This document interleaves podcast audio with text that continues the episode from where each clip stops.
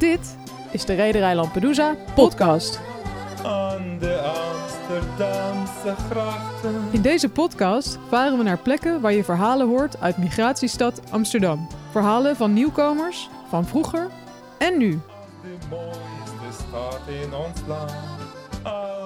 Bij Rederij Lampedusa hebben we afgedankte vluchtelingenboten uit Lampedusa opgeknapt tot unieke rondvaartboten. De crew bestaat uit voormalige vluchtelingen.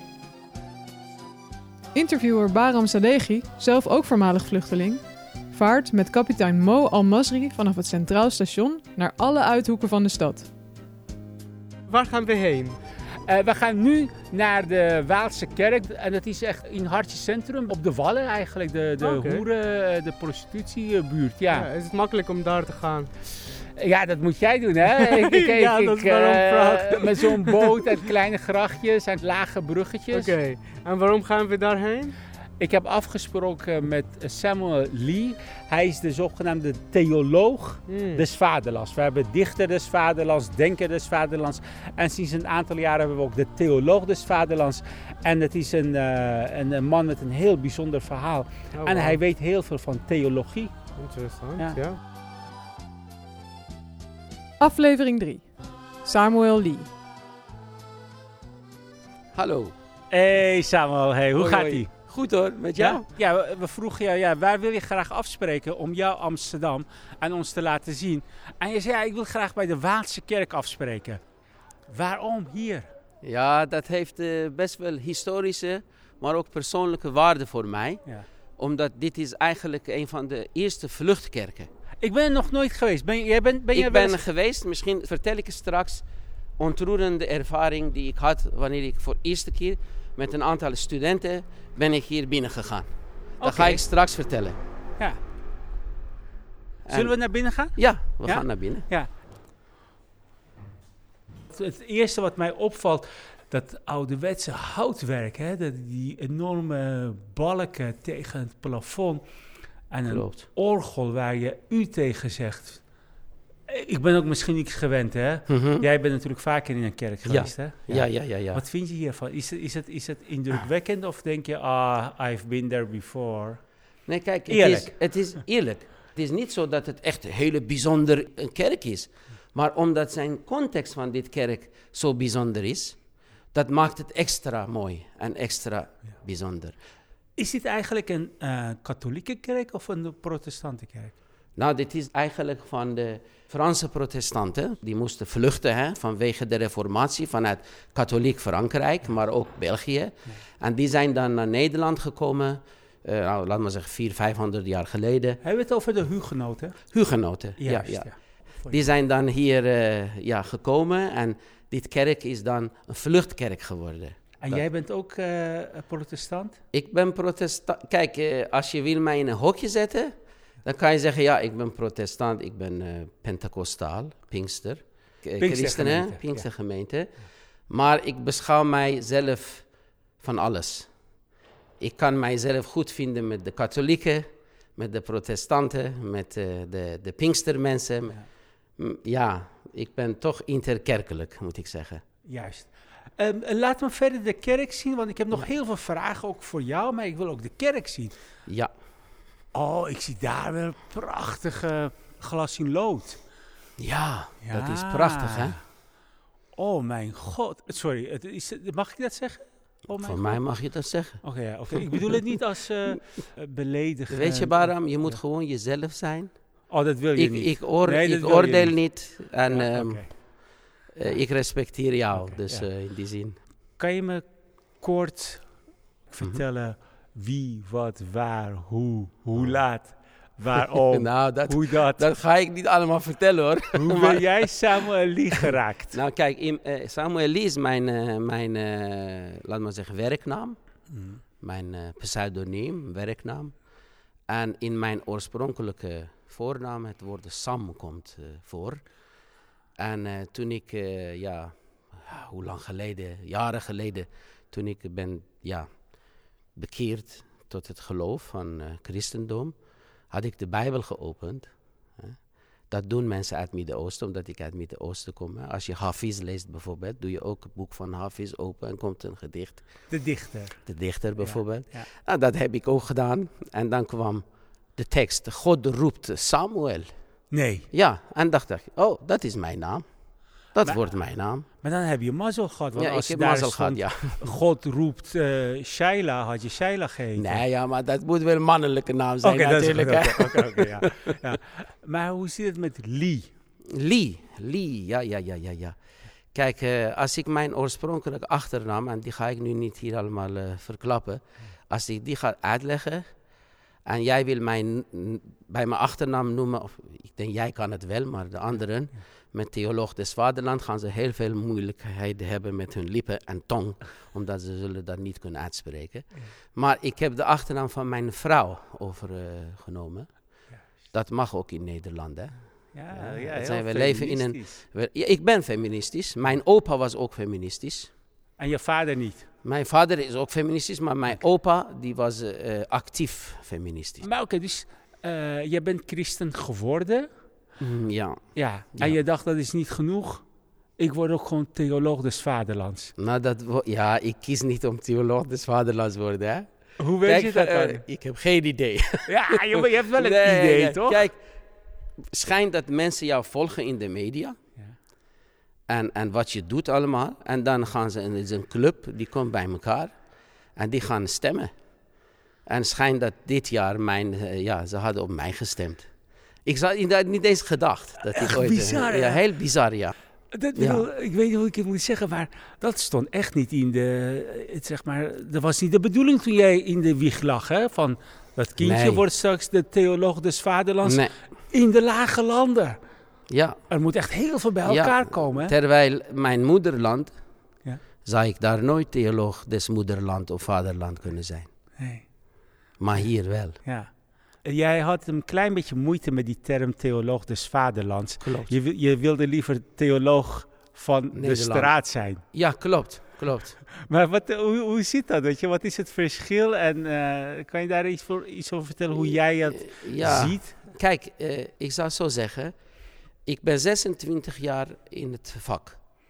En iedere centimeter moest ik voor vechten, voor wie ik ben vandaag.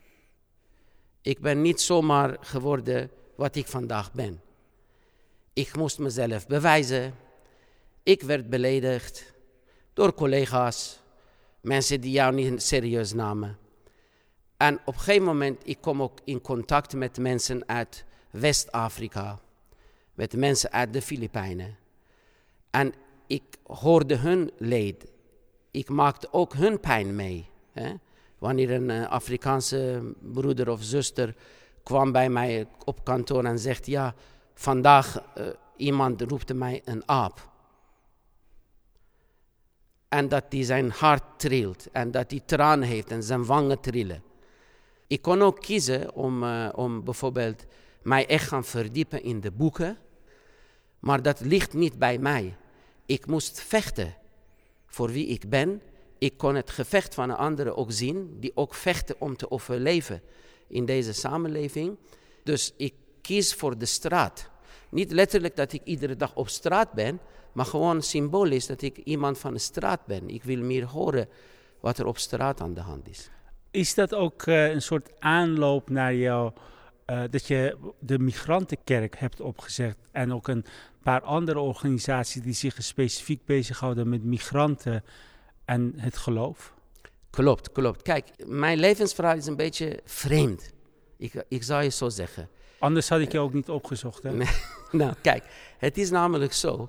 Ik studeerde sociologie der niet-westerse samenlevingen. En ik mocht een gedeelte als tweede studie de Japanse, eh, hoe heet het doen? Japanse samenleving, Japanse cultuur.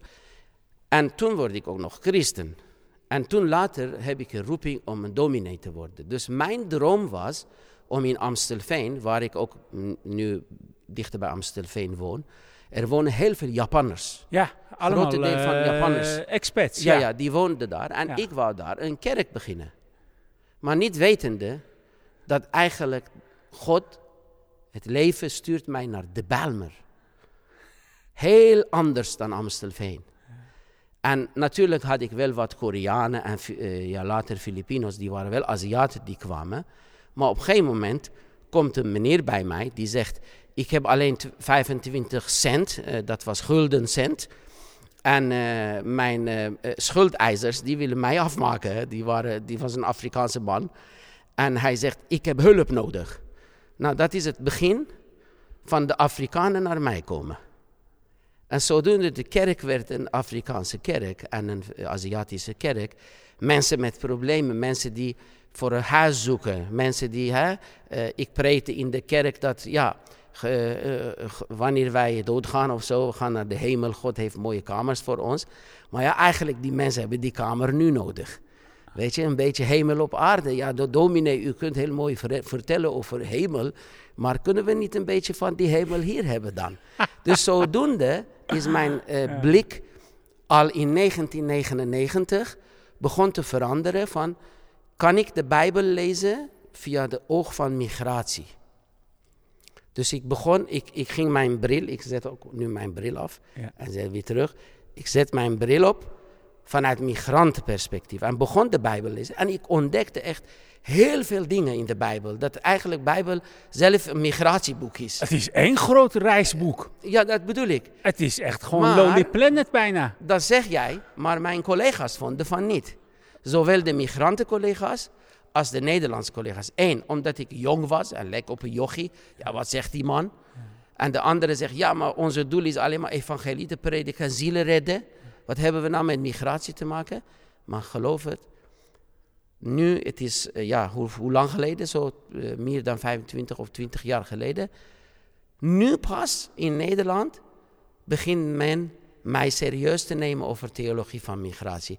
Maar 21 jaar geleden, of 22 jaar geleden, niemand nam mij serieus. Wauw, je hebt echt doorzettingsvermogen, Ik heb, echt, man. ik heb letterlijk, kijk, ik heb letterlijk dingen meegemaakt, hè? eh, beledigingen en noem maar op. Zelfs op kerkelijk niveau. Er was een, eh, volgens mij, Amerikaanse evangelist of zo, die was eh, naar Nederland gekomen. En toen eh, zegt hij aan mij, where are you from? Ja. Met zijn Amerikaanse accent. En ik zeg, ik kom uit hm, dat land, Ja, Midden-Oosten. Midden-Oosten. Ja. En dan zet hij zijn vinger op mijn eh, borst. Zegt hij, get rid of your Middle Eastern junk. Gewoon letterlijk voor me op. In een christelijke conferentie. En eh, ja, in die tijd was ik ook eh, wat jonger. En ik kijk naar hem. En ik zei, nou, then you get rid of your American junk. Maar, maar Samuel, met alle respect. Ja. Ik moet zeggen, ik heb natuurlijk ook bepaalde beelden, zo je wil, vooroordelen of Klopt. oordelen over Pinkstergemeenten. En Pinkstergemeenten associeer ik ook een beetje met dat soort lawaaiigheid. Weet je wel, mensen die in trance raken. Dat is misschien iets anders. Mhm. Dat heb Eh, ik meegemaakt. Mensen die in trance raken. Ja. Mensen die zelfs in, in tongen gaan spreken. Je Kan. kent het wel, hè? Ja, ja, ja. Ik kan in tongen spreken. Je kan in tongen spreken, ja. Kan je een voorbeeld van geven, hoe gaat dat? Voor een leek, hè? Stel, iemand Kijk, kent dat niet. Ja, kijk, in theologie noem je dat glossolalia. dat is een hele aparte naam, glossolalia. Dat klinkt als, als tongen. Ja, ja dat Maar, klinkt als eh, taal, hè? Ja, taal. ja. Maar Eh, kijk, eh, het is een, een gave. Bij de Pinkstergelovigen, wij eh, geloven dat er echt een taal is. Maar je verstaat het zelf niet. Je verstaat het zelf niet wat je zegt. Maar dat is de geest, de Heilige Geest in jou, die die talen spreekt als een soort gebed. Het is mystiek. Het is mystiek. Het komt echt als een rivier uit je hart. Even voor de... Ik vertel het misschien heel plat. Mhm. Dus correct me if I'm Ja, wrong. ja, ja. Dat je dan eigenlijk een soort... In een bepaalde eh, trance misschien... Nee, hoeft niet. Nee. Als ik nu wil, kan ik in tongentaal spreken. Maar dat Wil ga, je ik, dat? dat ga ik niet doen. Kijk, omdat tongentaal voor mij is iets privé. Ja, is privé. Dus ik spreek dat wanneer ik eh, dat noodzakelijk vind voor mezelf. Het is de taal van eh, Van? liefde, denk ik. Ik weet het niet. Maar weet je wat het is? Tongen spreken maakt jou niet een goed persoon. Het is gewoon een gave die je hebt. En je moet niet daar rond gaan lopen en trots gaan doen dat ik tongen spreek. Ja. Ik heb heel veel mensen gezien die tongen spreken, maar ze hebben een verschrikkelijk karakter. Dus in die zin, en dat bedoel ik, dat eh, ik ben in de Pinksterwereld een soort stem voor eh, hervorming. Omdat de Pinksterbeweging is eigenlijk gekaapt door een groep mensen die het helemaal misrepresenten. En de rest van de Pinkstermensen, die zijn gewoon mensen die gewoon op, eh, op straatniveau echt de anderen helpen. Ja, Maar daarvoor hoor je niet. Ja, laagdrempelig, Ja, niet, laagdrempelig. niet schreeuwerig. eh, nee, ja. nou, die, kijk, die schreeuwerigheid, die- die heb je, omdat... ja, die heb jij. eh, eh, die heb ik ook. Eh, ik, ik, ben, eh, ik, eh, ben een kind van de Afrikanen, hè. De Afrikaanse mensen leren jou hoe je moet preken.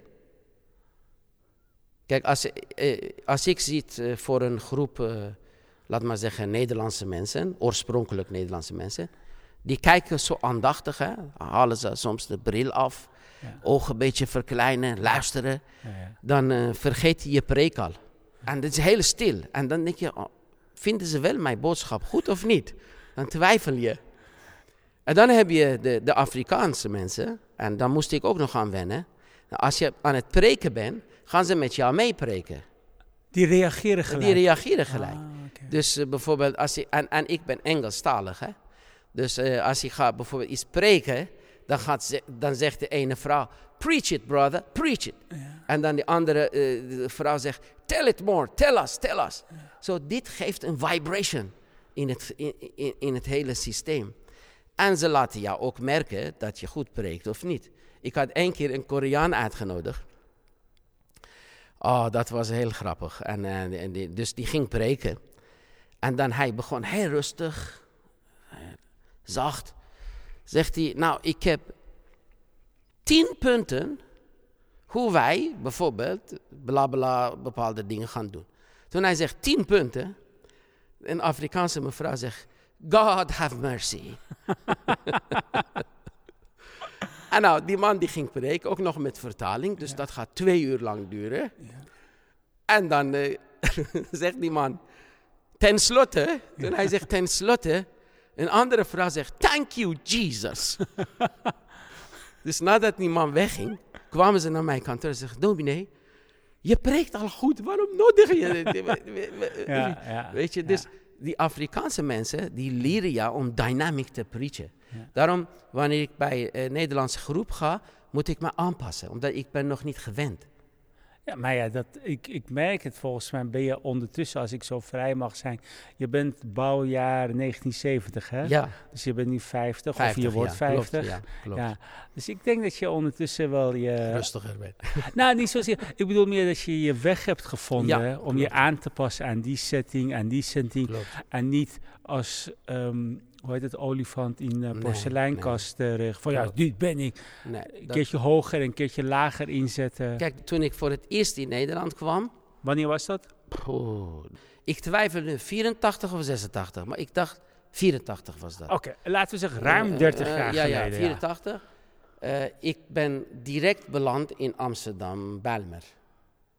Dus dat was de eerste plek dat ik zag van Amsterdam. Ik kwam daar, ik ben daar terechtgekomen in een flat. Ja. Met je ouders, hè? Met ouders en we hadden familie die voorheen hier al waren. Ja. Dus in die zin eh, nooit in een flat gewoond, nooit eh, een flat zelfs gezien. En je was een jaar of 14 ongeveer. Ja, zoiets, ja. ja, ja, ja. Dus, en ik vond het prachtig. eh, ik vond, en ik kan me herinneren toen ik kwam, dat was net een paar dagen of zoiets voor de kon, Koninginnedag. En het regende ook toen ik kwam. Het was een beetje bewolkt. En ik vond dat heel mooi. Ik vond dat, eh, dat geur en Ja. dat regen vond ik prachtig.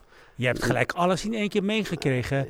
De regen, en bevolk bewolkt, en Koninginnedag. Koninginnedag. Dat is Nederland in notendop. In eh, Rotterdam. En voor het eerst had ik, eh, hoe heet het, eh, patat met mayo gegeten. En, en, en kroket en zo.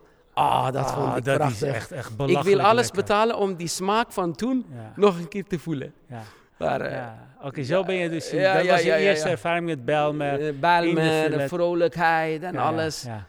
Helemaal in het begin van ons gesprek had je het over dat je hier een keertje een bijzondere ervaring had in deze Klopt. kerk. Wat voor ervaring had je? Kijk, eh, ik ben directeur voor Center for Theology of Migration.